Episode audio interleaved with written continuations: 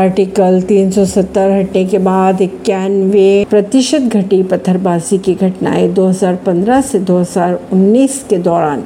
पाँच हज़ार मामले हुए।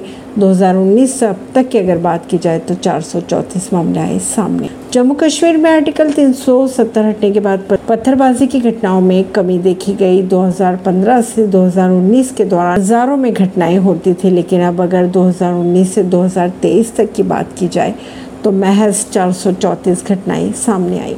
5 अगस्त 2019 को हटाया गया था आर्टिकल 370 केंद्र सरकार ने 5 अगस्त को जम्मू कश्मीर को स्पेशल दर्जा देने के लिहाज से आर्टिकल 370 को हटा दिया था। इसके बाद जम्मू कश्मीर और लद्दाख को दो अलग अलग केंद्र शासित प्रदेश बना दिए गए थे। परवीन सिंह, नई दिल्ली से।